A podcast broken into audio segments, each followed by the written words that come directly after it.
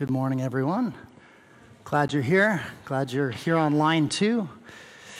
Um, so, today is a day that some people have been really excited about. Now, there might be something wrong with those people, but uh, we're, we're going to begin our series on Job. And so, I know some people have been asking, and so there's nothing wrong with you. I just, I'm joking. And so most often when we think about the book of Job, we kind of we think about it like we approach it with this question of why do bad things happen? Or, or the question of why do bad things happen to good people? Or why is there evil at all? Like, why does God allow poverty? Why does God allow pain? Why does God allow pandemics? And, and to be honest, as, as I've been searching for the last number of months through the book of Job, I actually see no answers to these questions. I'm sorry. I'm going to tell you the punchline right now. There isn't clear answers, okay? Or, and there's really no clear answers in all of our sacred writings. In all of Scripture, we don't actually come to grasp why. And in fact, it seems like when we, when we think we can answer those questions, that we become like we will see Job's friends becoming, right? They think that they have a handle on the mystery of suffering, but their words fall flat. Job, Job 4 7 to 8 says, one, uh, Eliphaz says this. He says, Stop and think. Do the innocent die? When have the upright been destroyed? My experience shows that those who plant trouble and cultivate evil will harvest the same. Has he lived in the same world you live in? He asks the question Do the innocent die? He assumes that those who do good receive good and those who do evil receive evil, and yet what I see happening around us is not that way. I would have to respond to Eliphaz the innocent are dying at an incredible rate.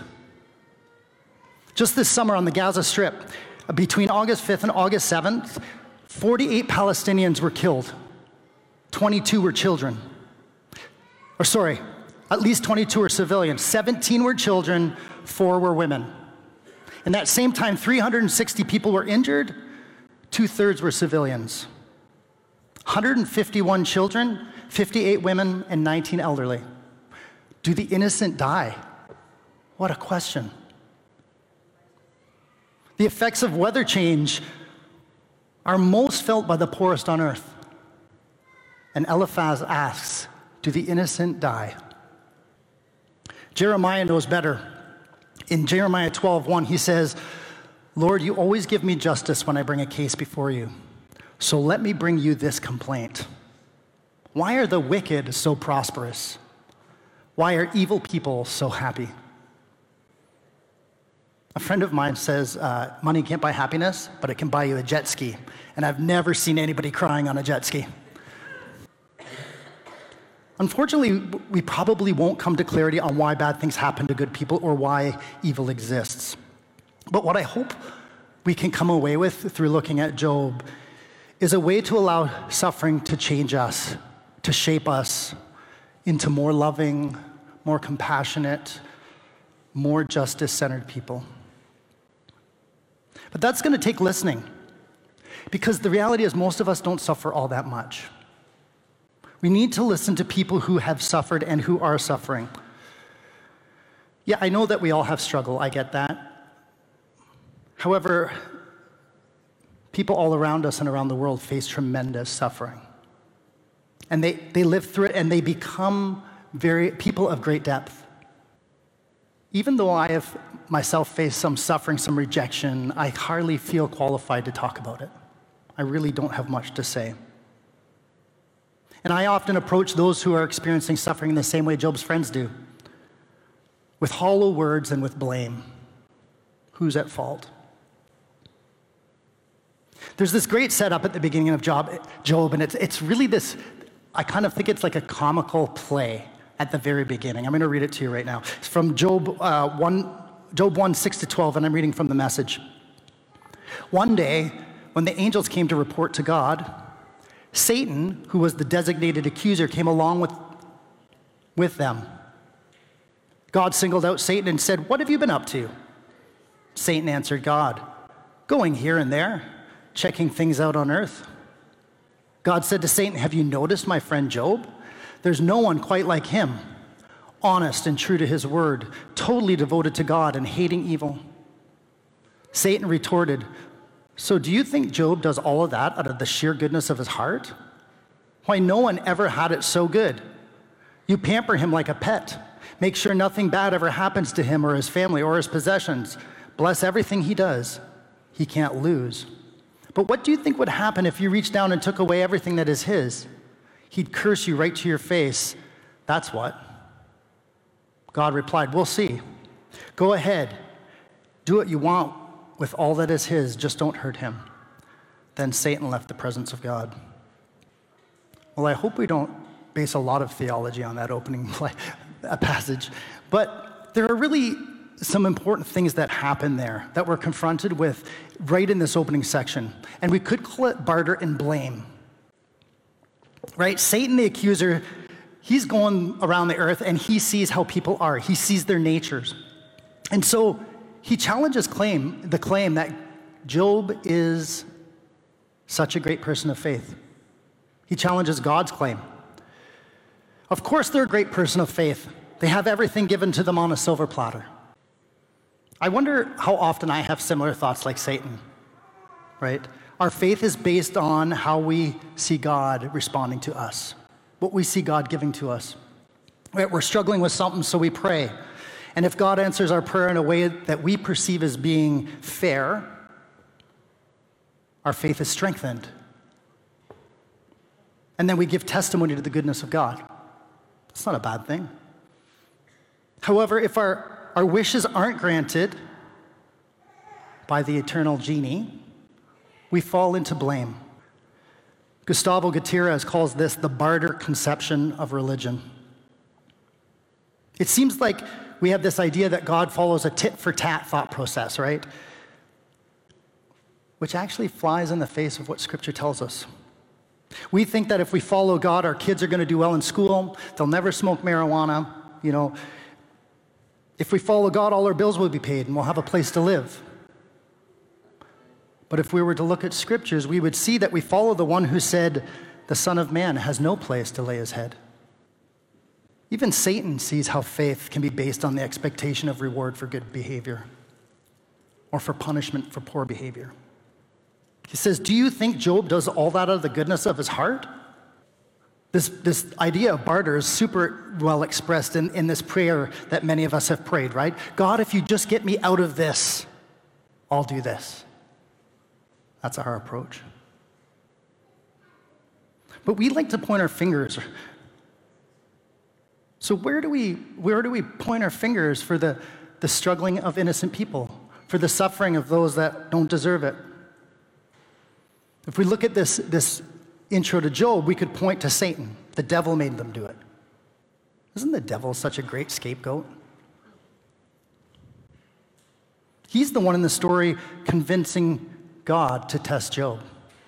But wait a minute, we could, we could also blame God. I mean, God, after all, is in, control, is in control of all of this. Or we could blame our ancestors. We could go all the way back to the Garden of Eden, blame Adam and Eve for eating the apple. Take note that the devil's there too. He's an excellent scapegoat. The problem with all this pointing is that the, the problem for us pointing over there for blame is that it keeps us from looking at ourselves. What I see as an important lesson in Job isn't the answer to the question, why do bad things happen to good people? It's that we need to stop trying to point our finger over there, stop trying to find scapegoats. Stop trying to make enemies. As we look at the rest of Job, we'll, be, we'll, we'll begin to see that his friends actually try to make Job the scapegoat. It's your fault. You must have done something. But the reason that Job is successful at navigating his suffering is he refuses to enter the blame game. We've already looked at this, this opening scene, right? We blame the devil, we blame the God.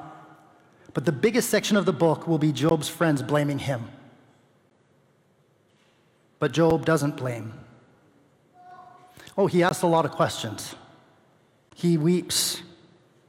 He asks why he was even born, but he doesn't point the finger out there or even to himself. He accepts that pain as part of life.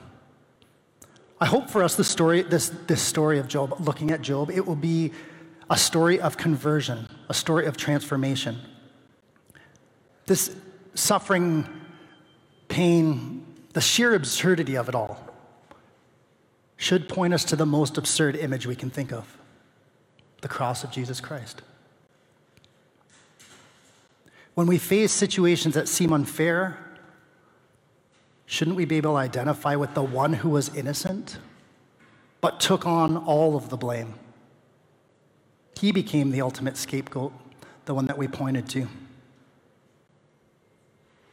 The sheer absurdity of suffering is lived out fully in the cross of Jesus, in his suffering and his death. Unlike the author of Job, we know that part of the story. But even without the image of the cross, we see Job walk through terrible things without casting blame, without pointing fingers. He's a picture of someone who's been transformed from blaming and bartering. So, is it possible for us too to move away from blame and bartering, to see things with new eyes? As I was thinking about this, I was reminded about a story my mom told me about my grandfather. My grandfather was a pastor in a small town in Newmarket, which used to be a small town. It's no longer a small town. And uh, he, had, he was, had schizophrenic tendencies. So he was removed from the pastoral role. And as often people who are, had mental illness, um, what often happens is they're over medicated, and he used to walk throughout the day through the town of Newmarket, shuffling as he did. And the new pastor of that church saw him one day walking by, and in his mind, he thought, What a wasted life. What a waste. And that man came to my mother not much after that and said, I saw your dad the other day. And I thought, What a wasted life. All that suffering for nothing. All he does is walk around. And he said, I was convicted because God said to me, in the way that God says to us, that man's praying for you right now. Can we change our mind about suffering? Can we see it with new eyes? The question keeps coming up why does evil exist and why do good people have to suffer? We keep pointing outward. I'm in the midst of something internal or walking with someone who is suffering. But what if I, what if, sorry, the, we normally point outward, but what if we turn this question inward? Why does it seem that I actually need suffering to be broken out of my apathy? Why do I need suffering to change? For me, the pattern goes like this, right? I have an experience and I learn something new. I'm excited about it. I feel good about it. And then I feel like I have control over it. But that thing becomes attached to me like a leech. And, and I wear it kind of with pride. And it isn't until I'm shaken out of my stupor by pain that I realize that thing isn't everything. In fact, it might not be anything. Like the story of my grandfather, the pastor thought he knew what made a person great in God's eyes. Until he was confronted with his own lack, his own lack of vision or understanding.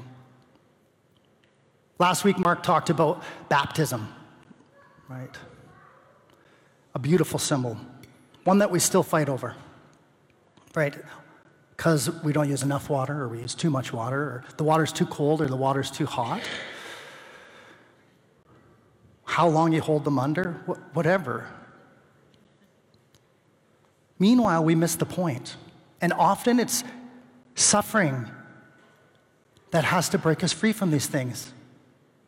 I used to be pretty big on immersion. I think immersion is such a beautiful picture of a baptism. Sorry if you don't understand the language. Dunking somebody under the water, because it's such a beautiful image of, of death and rebirth. But when a good friend of mine was dying from cancer at Guelph General, you can bet I went and sprinkled some water on him when he asked for baptism. And it was beautiful and it was good. Suffering, if we let it, shakes us awake. It reminds us that everything is not about us, that we don't have everything figured out. But only if we let suffering do that for us. Richard Rohr says if we do not transform our pain, we will most assuredly transmit it. I think that's true. As I've spent time with people who have gone through serious trauma, I've seen it to be very true, right? Many people who suffer abuse end up focusing the pain inward, or they develop defense mechanisms to keep themselves from being hurt. Right? They lash out. I do this with my small amount of suffering. And if I do that, I need to be very compassionate for those who have really suffered. If a person experiences severe trauma, trauma, their brain puts them into survival mode. And they detach from the pain. They can experience pain without feeling it. It's called disassociation. Sometimes the trauma is such that the person relives the trauma over and over again because they were unable to experience the pain connected to the event. And therapy for that means going back and connecting the pain to the event that happened so it can be processed. The pain has to be processed. And while that's extreme cases, it seems to be that most of us do not want to face pain or suffering or any trial. And so I feel like we, we are people stuck often, myself included. So the question is can we transform pain? Can we transform our pain? James 1:24 says, "Dear brothers and sisters, when troubles of any kind come your way, consider it an opportunity for great joy. For you know that when your faith is tested, your endurance has a chance to grow. So let it grow. For when your endurance is fully developed, you will become you will be perfect and complete, needing nothing." Consider it an opportunity for pure joy. How many things do you need to change for that to be true in your life? Pain is inevitable. What we do with the pain is choice, mostly. And I say that because I think people that experience severe trauma have way more barriers to this. So, what do we do about suffering? If it's inevitable and at some level necessary for us to change, what do we do with it? The only thing I know is to look at the cross.